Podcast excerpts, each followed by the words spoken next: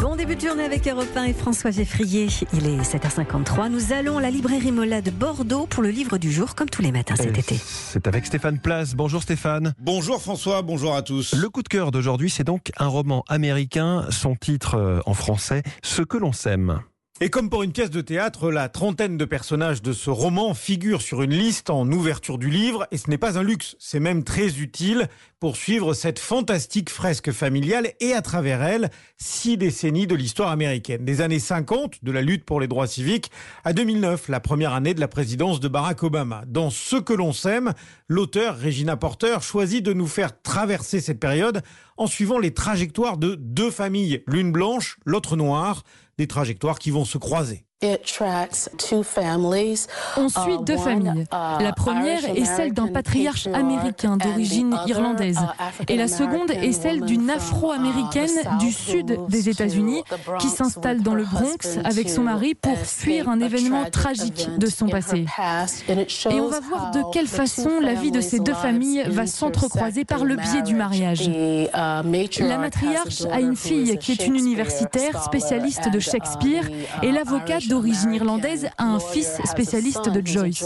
Leurs deux enfants vont se marier. Il n'y a pas vraiment d'interaction entre ces deux familles jusqu'à ce mariage. Et on va suivre la trajectoire de leur vie ainsi que celle de leurs amants au fil des années.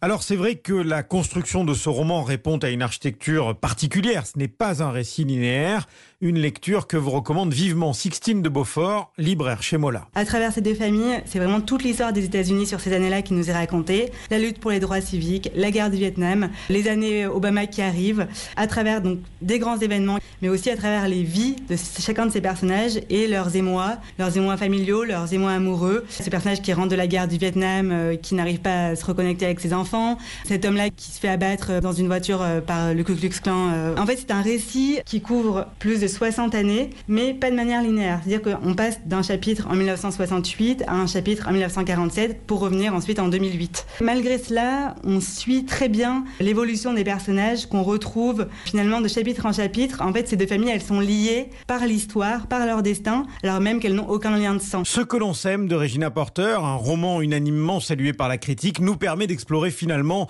les changements profonds qu'ont connus les États-Unis durant plus d'un demi-siècle. Merci beaucoup Stéphane Place, le livre du jour avec la librairie Mola à 7h50 tous les jours cet été.